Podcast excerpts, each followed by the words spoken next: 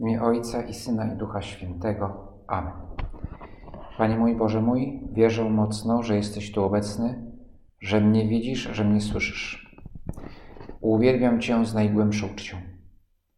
Proszę Ciebie o przebaczenie moich grzechów i o łaskę owocnego przeżycia tego czasu modlitwy. Matko moja niepokalana, święty Józefie, Ojcze i Panie mój, Aniele stróżu mój, stawcie się za mną. Tydzień temu na placu Świętego Piotra papież Franciszek modlił się za, za Rzym, modlił się za Włochy i za cały świat. Na widok był naprawdę wstrząsający, poruszający. Został sam. Obok tylko ceremoniarz, gdzieś trochę dalej paru strażników, jacyś kamerzyści i to wszystko. Pusty plac. I zapadał zmrok, padał deszcz, a papież w swoim rozważaniu, podobnym do tego rozważania, jak my tutaj prowadzimy, zwracał się ku Bogu.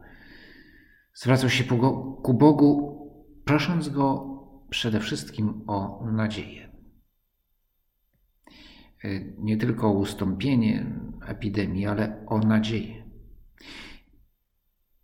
Przede wszystkim o nadzieję. I równocześnie słowami Ewangelii dodawał nam odwagi. Ewangelia, przez którą mówi do nas Duch Święty, ale uwaga, kiedy papież e, rozważa Ewangelię, kiedy papież mm, przed całym światem interpretuje czy wydobywa jakieś prawdy z, z, z Ewangelii, ma to moc szczególną, bo on ma szczególną e, dar Ducha Świętego, aby aby Ewangelię rozumieć i ją przekazywać. A Ewangelia oczywiście została wybrana mm, no, tak, żeby, żeby, żeby była to jakaś scena, która odpowiada naszej, naszej sytuacji dzisiaj. Była to scena burzy na jeziorze. Gdy wszedł do łodzi, poszli za nim jego uczniowie. Nagle zerwała się gwałtowna burza na jeziorze, tak że fale zalewały łódź. On zaś spał. Wtedy przystąpili do niego i obudzili go, mówiąc: Panie, ratuj, giniemy. A on, a on im rzekł: Czemu bojaźliwi jesteście małej wiary? Potem wstał, rozkazał wichrom i jezioru, i nastała głęboka cisza.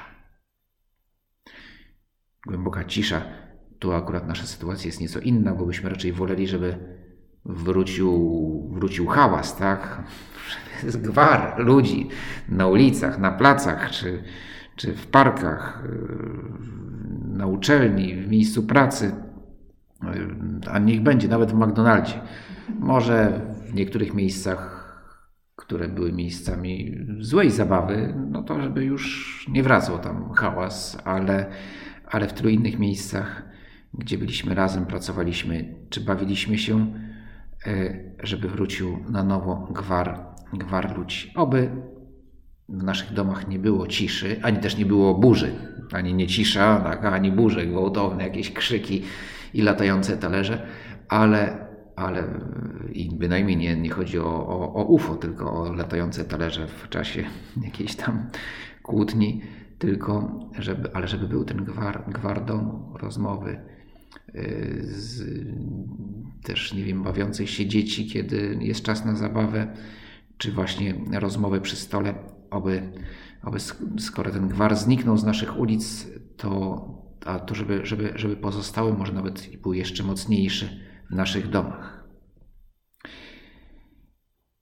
Czemu tak bojaźliwi jesteście? Jakże wam brak wiary? Do tych słów w szczególności odnosił się papież i tak je komentował. Początkiem wiary jest świadomość, że potrzebujemy zbawienia. Nie jesteśmy samowystarczalni, sami toniemy. Potrzebujemy Pana, jak starożytni żeglarze gwiazd. Tutaj taki dygresja, no rzeczywiście zanim e, wynaleziono radionawigację, a, a później geonawigację, to, to, to była poważna, ważna sprawa, aby co najmniej od czasu do czasu żeglarz widział gwiazdę. lub słońce, ale chyba nawet lepiej, że jeszcze ważniejsze było, żeby, żeby, żeby móc widzieć gwiazdy, żeby według gwiazd czy słońca się orientować. Oczywiście słońce też jest gwiazdą. Orientować się, gdzie jestem. I kiedy trwała długo burza, a nawet nie burza, wystarczyło, że mgła, to już po kilku dniach no, wkradło się w niepokój, tak? Czy płyniemy dobrze? Czy, czy, czy jesteśmy na dobrej drodze? Oczywiście są jakieś sposoby, aby wyliczać, znaczy po prostu się na podstawie, na podstawie prędkości i kursu, no to się zlicza, gdzie mniej więcej powinniśmy być, ale zawsze trzeba brać poprawki. Nie? I jak to po iluś dniach, to jest bardzo prawdopodobne, że jesteśmy wcale nie tam, gdzie myślimy.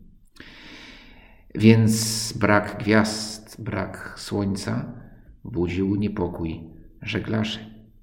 Taki u nas, tak? Kiedy brakuje nam poczucia bliskości, Twojej bliskości, Panie Boże, czujemy się zagubieni i co więcej, słusznie.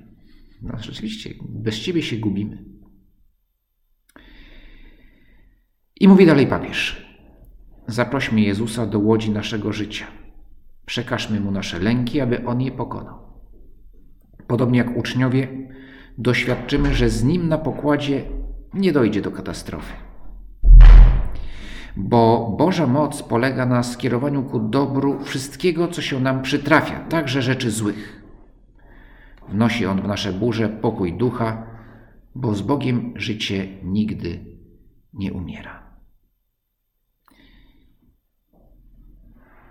Moc skierowania ku dobru wszystkiego, co się nam przytrafia, także rzeczy złych. Właśnie dzisiaj słuchałem takiego bardzo poruszającego świadectwa. Od razu tu trzeba wziąć poprawkę, żeby nie wpadać też w jakiś nastrój apokaliptyczny. No to sytuacja we Włoszech jest naprawdę, konkretnie w Lombardii jest naprawdę dramatyczna. To jest właśnie świadectwo lekarza ze szpitala w Lombardii, który był ateistą.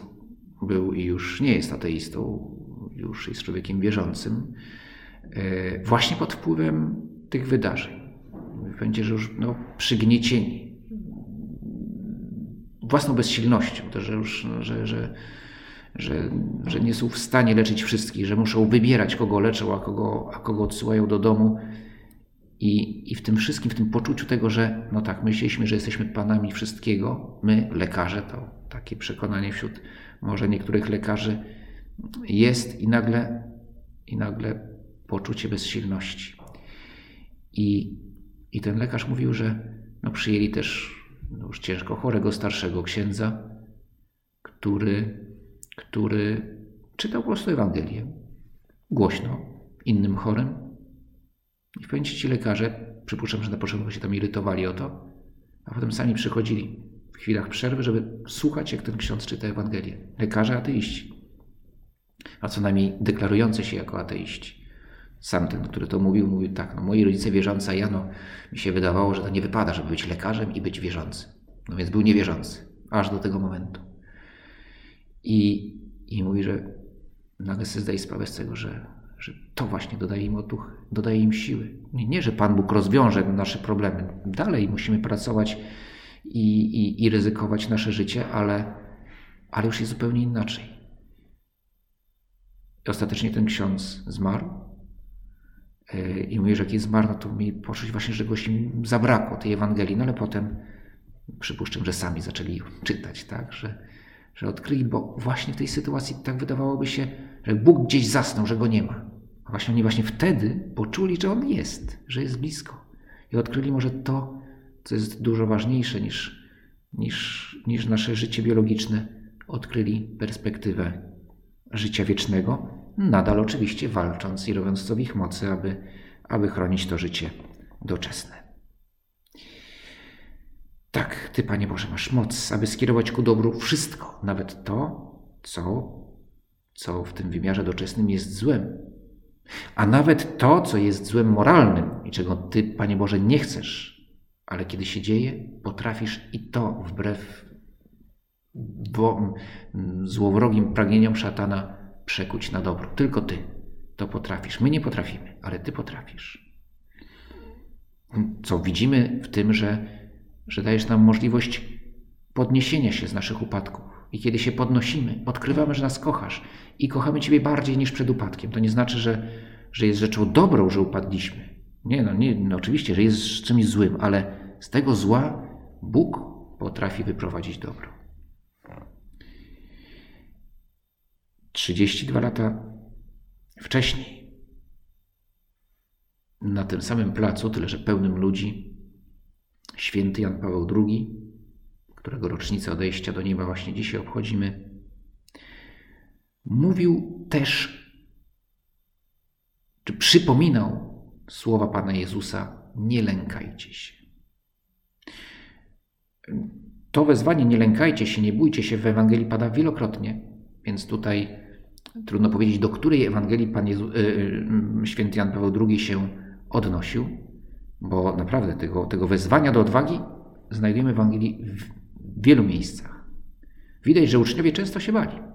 Byli blisko Pana Jezusa i często się bali. I często musiał im dodawać odwagi. Aż w końcu byli już na tyle ukształtowani, na tyle silni i odważni, żeby iść i głosić Ewangelię na cały świat, choć i wtedy pewnie nieraz przeżywali obawy, lęki, ale szli. Chrystus był ich mocą. Nie lękajcie się. I te słowa nie lękajcie się, czy nie bójcie się, też dwukrotnie je słyszymy właśnie w sytuacji burzy na jeziorze. W obu przypadkach jest to opisane przez świętego Mateusza, który przypuszczam, że te wycieczki łodzią po jeziorze galilejskim, to nawet jak była piękna pogoda, to za nimi nie przepadał. Był celnikiem, nie rybakiem. Może miał chorobę morską, nie wiem, ale na pewno no, miał jakąś traumę z tymi, z, tymi, z tymi burzami. Bo tych, w Ewangelii jest opisane dwie sytuacje, w której jest burza. Za pierwszym razem Pan Jezus jest w łodzi, wydaje się, że śpi, to właśnie czytaliśmy, obudzili się, uspokoił. No ale druga sytuacja wydaje się być jeszcze bardziej dramatyczna, ona miała miejsce później. Łódź zaś była już sporo stadiów oddalona od brzegu, miotana falami, bo wiatr był przeciwny. Pana Jezusa nie ma w tej łodzi. Lecz o czwartej straży nocnej przyszedł do nich, krocząc po jeziorze. Tą historię też opisuje inny ewangelista, że oni byli, to podkreśla, że byli przerażeni tym. Może Mateusz nie chciał mówić, że byliśmy przerażeni, bo się było najbardziej, ale że byli, że ten przeciwny wiatr ich, ich paraliżował. Uczniowie zobaczyli go kroczącego po jeziorze, zlękli się, myśląc, że to zjawa i ze strachu krzyknęli. Jezus zaraz przemówił do nich: Odwagi, ja jestem, nie bójcie się. Na to odezwał się Piotr: Panie, jeśli to ty jesteś, każ mi przyjść do siebie po wodzie. A on rzekł: Przyjdź. Piotr wyszedł z łodzi i krocząc po wodzie przyszedł do Jezusa, lecz na widok silnego wiatru uląkł się i zaczął tonąć. Krzyknął: Panie, ratuj mnie. Jezus natychmiast wyciągnął rękę i chwycił go, mówiąc: Czemu zwątpiłeś małej wiary? Gdy wsiedli do łodzi, wiatr się uciszył. Właśnie już wiedzieli, że z Panem Jezusem w łodzi wszystko w porządku, ale Pana Jezusa nie ma w łodzi. No to przepadliśmy. A tymczasem On jest blisko. I nie śpi. A nawet jak śpi, to czuwa, tak jak wtedy, w tej poprzedniej burzy. Z tym spaniem Pana Boga no to jest pewien problem teologiczny, pytanie teologiczne. Dzisiaj właśnie jedna mama wysłała mi takie zapytanie e, z WhatsAppem, że jej pięcioletni syn e, zapytał rano, czy Bóg śpi. I przypuszczam, że nie było to pytanie, że on się zastanawiał, jak to jest, wytłumaczyć cierpienie, zło na świecie. Nie, raczej po prostu się obudził i stwierdził, dzisiaj spałem. Ciekawe, czy Pan Bóg śpi. No jak ja spałem, to pewnie Bóg też, ale może nie. Sprawa wcale nie taka błaha, bo dotyczy podwójno dwóch natur Pana Jezusa. Jest Bogiem i człowiekiem, więc jako Bóg śpi, no chyba nie śpi. Jako człowiek, no sprawa jest jasna.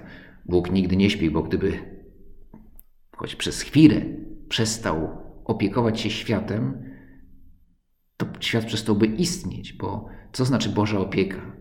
Znaczy, że jest istnienie. Bóg daje światu istnienie, więc kiedy przestaje je dawać, to świat przestaje istnieć. Więc na szczęście Pan Bóg nie zaśnie. Y, również dlatego, że jako duch czysty nie ma, nie ma potrzeby spania. Ale w ludzkiej naturze oczywiście Pan Jezus śpi, bo, no bo dzieli z nami wszystko oprócz grzechu. Spanie nie jest grzechem. No, może nie, na ogół nie jest grzechem. Gdzieś, jeżeli ktoś śpi o, jeden, o 11 we wtorek, powiedzmy, to możemy sobie zadać pytanie, czy, czy rzeczywiście wszystko jest jak należy. Ale generalnie spać, szczególnie w nocy, kiedy trzeba, to jest więc bardzo wskazane. A więc Pan Jezus y, tak śpi w ludzkiej naturze, ale Bóg czuwa nieustannie. Jako Bóg czuwa nieustannie. I nieustannie jest blisko nas. I oto mm, święty Jan Paweł II tak komentuje słowa, które każdy z nas no, zna, przynajmniej to zdanie zna na pewno. Ale, ale może niekoniecznie już to, co, co idzie dalej. Nie lękajcie się. Otwórzcie, otwórzcie na oścież drzwi Chrystusowi. Dla Jego zbawczej władzy otwórzcie granice państw, systemów ekonomicznych i politycznych, szerokie dziedziny kultury, cywilizacji, rozwoju. Nie lękajcie się. Chrystus wie, co nosi w swoim wnętrzu człowiek. On jeden to wie. Znowu może warto wrócić do tego, do, do tych słów, tak jak je święty Jan Paweł II wypowiadał. Jego ton głosu, taki z jednej strony mocny, zdecydowany, a z drugiej łagodny, budzący zaufanie. Tak mówi to miękko, tak jakby właśnie, tak jakby to powiedział sam Chrystus. Nie bójcie się, otwórzcie. Co więcej, na oścież otwórzcie. Y, I ta, te słowa Pana Jezusa, nie, przepraszam, ten, no właśnie, z Pana Jezusa. Papież ma szczególną, szczególny dar Ducha Świętego. Oczywiście Jan Paweł II był, był z zamiłowania, a po części również i z wykształcenia aktorem, bo, bo ćwiczył sztukę aktorską, miał do tego talent. Więc oczywiście te słowa, te słowa może są tak, tak, tak mocno brzmiały, no bo on to umiał je wypowiedzieć zgodnie z regułami sztuki aktorskiej, ale to coś więcej. On nie wypowiadał no, pod natchnieniem Ducha Świętego, więc również ten, ten głos tak ciepły, tak budzący zaufanie przekazuje to, co jest w słowach Pana Jezusa. Nie lękajcie się, nie bójcie. Bo świat się wówczas lękał. Tak jak i dzisiaj. Wprawdzie nie z powodu epidemii czy pandemii. To znaczy, ludzie umierali tysiącami, setkami tysięcy, jak co roku, na różne choroby zakaźne, z głodu, z lokalnych wojen. Ale ten świat, bogaty świat zachodu, to tak jakby mniej go to interesowało. Ale tak jak dzisiaj był lęk przed przed katastrofą. Katastrofą y, konkretnie obawiano się wojny jądrowej. Wojny światowej, no ale wojna światowa oznaczała wojnę jądrową. To znaczy unicestwienie dużej części ludzkości, a może nawet całej ludzkości w ciągu zaledwie paru godzin, może paru dni. I tego się obawiano. Y, i naprawdę to, to, to poczucie obawy było, było obecne. Tak? To, że nie wiem, zbudowano nie tylko publiczne, ale i prywatne jakieś schrony, jakieś zbierane zapasy, tam wszyscy.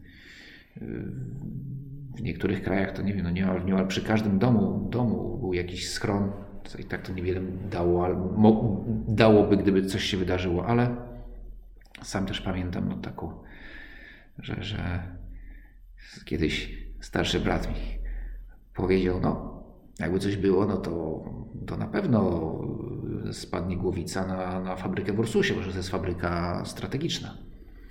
E, więc na pewno to spadnie. sobie sprawy z tego, że to powiedziane tak lekko, tam żartem może, a mi to zostało w głowie i tak patrzyłem w kierunku fabryki Ursusa, bo parę kilometrów od, od mojego domu i tak właśnie zaraz tu jakiś grzybek tam, prawda, wyrośnie. Potem dowiedziałem się, że akurat nie w fabrykę Ursusa, ale owszem, węzeł kolejowy w Warszawie Zachodniej była wycelowane, były wycelowane, wycelowane pociski jądrowe. E, dobrze, ten lęk i Jan Paweł II zdało sobie z tego sprawę.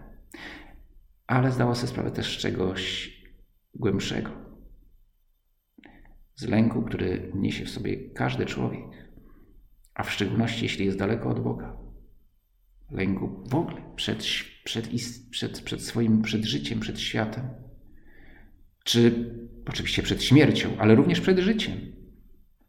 Bo nie znając odpowiedzi o, o, na pytanie o sens, żyjemy w lęku, a tylko Bóg nam daje, daje odpowiedź. E, nie bójcie się, mówił papież, bo Pan Jezus wie, co jest w naszym sercu. Czasami możemy się, właśnie ktoś powie, no właśnie ja się tego boję, że Pan Jezus wie, co jest w moim sercu. No jest tyle jakiegoś świństwa, mroku i, i podłości, że się boję, że to Pan Bóg wie. Ale ale ten strach jest zupełnie nieuzasadniony, bo jak sobie głębiej pomyślimy nad tym, no to co się okazuje? Pan Bóg wie oczywiście, że wie wszystko, ale wie wszystko, to wie, również wie to, że ja się na przykład wstydzę tego, co we mnie jest złe. Wstydzę się moich grzechów, że chciałbym się zmienić, ale nie wiem jak. On też to wie.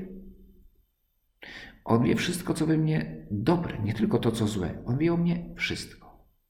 Wie, że jestem słaby, wie, że mam ślady grzechu mm, pierworodnego, noszę w sobie. Wie, że tak łatwo ulegam. Wie wszystko. Wie wszystko i równocześnie mnie kocha. Jak sobie to uświadomię, to już się nie boję, tylko przeciwnie, przestaję się lękać. Bo wiem, że jest ktoś, kto mnie rozumie. Jak często źródłem niepokoju, lęku jest poczucie, że nikt mnie nie rozumie, że jestem sam ze swoimi problemami. Otóż nigdy nie jestem sam. Nigdy nie jestem sam ze swoimi problemami. Zawsze jest ktoś, kto nie tylko jest, wie o tym, ale wie lepiej niż ja. I tylko czeka, żebym, żebym się na nim oparł. Oczywiście szukamy oparcia w ludziach i dobrze. Ale może się zdarzyć, że, że nawet wobec osoby bardzo zaufanej, nie to, że chcę coś ukryć, tylko po prostu nie potrafię podzielić się tym wszystkim, co jest we mnie. Bo są rzeczy, które mi są nasze i, i, i choćbyśmy nie wiem, jak się starali, to ich nie przekażemy. Ten drugi może starać się mnie zrozumieć, tak jak ja staram się zrozumieć drugą osobę, aby jej pomagać. To się nazywa wczuć się w nią, to się nazywa empatia, ale, ale tak do końca nikt, nigdy nie wejdę w tą drugą osobę, tak jak ona, tak jak żaden człowiek nie jest w stanie wejść i pojąć to, co jest w głębi mojego serca. Ale Bóg tak. Tylko On to wie. Mało tego, nawet ja mogę nie wiedzieć i sobie nie zdawać sprawy. I tak często właśnie ja sam nie wiem, co jest w moim sercu. Ale On to wie. I dlatego nie lękam się. Wiele o tym mówił. Tobie, Panie Jezu, abym się z Tobą dzielił swoimi problemami. Abym z Tobą rozmawiał. Rozmawiał e, w modlitwie. Modlitwie myślnej, też w różnych momentach, nie tylko w tym czasie specjalnie przeznaczonym na modlitwę, ale też i też jakichś chwilach, kiedy kiedy no, spontanicznie zwracam się do Ciebie i mówię, to mnie martwi, tego się boję, tego nie rozumiem. Bądź przy mnie, dodaj mi odwagi. I wtedy słyszymy te słowa odwagi. Ja, ja jestem. Odwagi, ja jestem, nie bójcie się. To ja jestem też nie jest e, tutaj przypadkowe.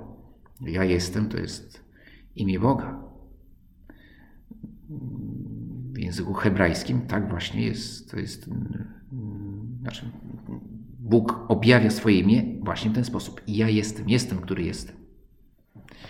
Więc kiedy Pan Jezus mówi ja jestem, to mówi nie tylko, że jestem blisko Was, ale ja jestem Bogiem. To Bóg jest przy Was, bo jestem Bogiem.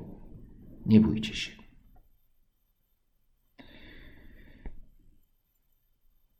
Jesteśmy w trakcie tygodnia, ostatniego tygodnia Wielkiego Postu. Przed Niedzielą Palmową ten nazwany jest ten tydzień w liturgii Tygodniem Męki Pańskiej, bo jakoś szczególnie chcemy rozważać tajemnicę krzyża. I właśnie krzyż naszej kaplicy jest zasłonięty. Jest taki zwyczaj, żeby zasłaniać krzyże w tych ostatnich dniach Wielkiego Postu. No ale nie dlatego, żebyśmy nie chcieli oglądać krzyża, tylko może właśnie, żebyśmy sobie o nim przypomnieli tym bardziej. Tak jak o wielu rzeczach sobie przypominamy, kiedy zostało nam odebrane. Na przykład sobie przypominam, jak to fajnie jest sobie pospacerować po parku. No właśnie, bo park jest zamknięty, nie? Jak to dobrze jest być na mszy, no bo uczestniczyć we mszy jest bardzo trudno w tych okolicznościach. Wiele rzeczy sobie przypominamy, o, jakie były dobre, bo ich teraz nie ma albo są bardzo trudno dostępne. Więc ten krzyż zasłonięty też nam przypomina o tym. Właśnie ma nam przypomnieć, ta zasłona ma nam przypomnieć o krzyżu. O krzyżu, który nabożeństwo do krzyża było tak ważne w życiu świętego Jana Pawła II. Ale ciekawe właśnie, też od razu mi się nasuwa, łączył ze sobą dwa obrazy. Obraz Franciszka, który stoi tam na placu świętego Piotra, już przed, właściwie przed, przed wrotami bazyliki, i tam umieszczono krzyż, piękny krucyfiks. I w strugach deszczu papież modli się przed, przed tym w milczeniu.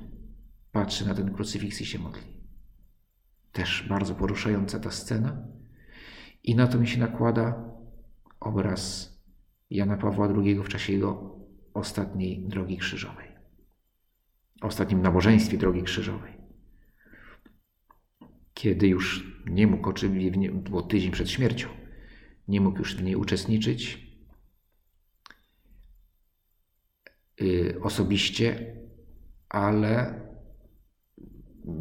w czasie transmisji, w czasie, kiedy tą drogę krzyżową prowadził przyszły papież Benedykt XVI, Jan Paweł II nie klęczał, bo nie mógł już klęczyć, ale siedział przy krucyfiksie, wręcz go obejmował i tak trwał przy krzyżu. W tym ostatnich dniach swojego życia, ale i przez całe życie. Na przykład rzecz, która mu sprawiała szczególną radość w czasie wypraw górskich, to było wejść na taki szczyt, gdzie był krzyż.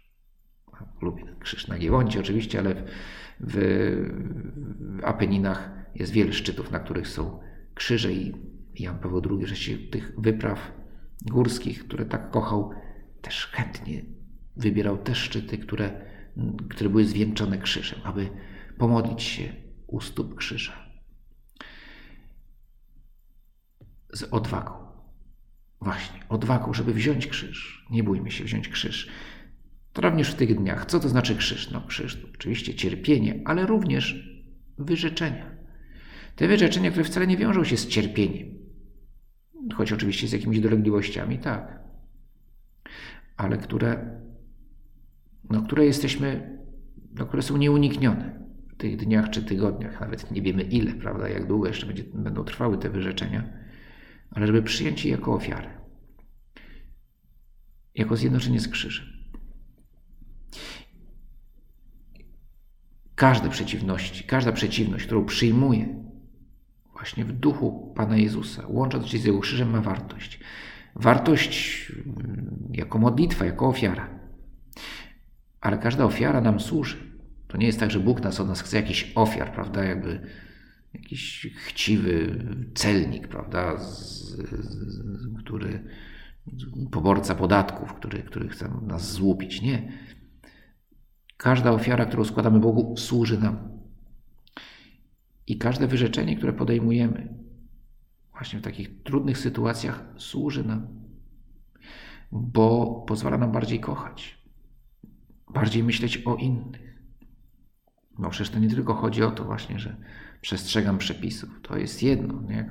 też w imię dobra wspólnego, ale, ale też, że, że staram się pracować nad sobą, wymagać od siebie, aby innym tej trudnej sytuacji życie uczynić łatwiejszym. I wiemy też, jak wielkie nabożeństwo miał Jan Paweł II do Matki Bożej. Ono było pochodną Jego miłości do Chrystusa. On w Maryi odkrył i to wcale nie tak szybko. Odkrył najpewniejszą, najlepszą drogę do Chrystusa. Ale kiedy już ją odkrył, to nią szedł. Dlatego tak kojarzymy Jana Pawła II z wielkim nabożeństwem maryjnym. Tak, bo wiedział, że najpewniejszą drogą do Chrystusa, do zjednoczenia z Panem Jezusem, również z Jego krzyżem, jest najpewniejszą drogą jest Maryja i jej matczyna opieka. Dzięki Ci składam, Boże mój, za te dobre postanowienia, uczucia i natchnienia, którymi mnie obdarzyłeś podczas tych rozważań. Proszę Cię o pomoc w ich urzeczywistnieniu. Matko moja niepokalana, święty Józefie Ojcze i Panie mój, Aniele stróżu mój, wstawcie się za mną.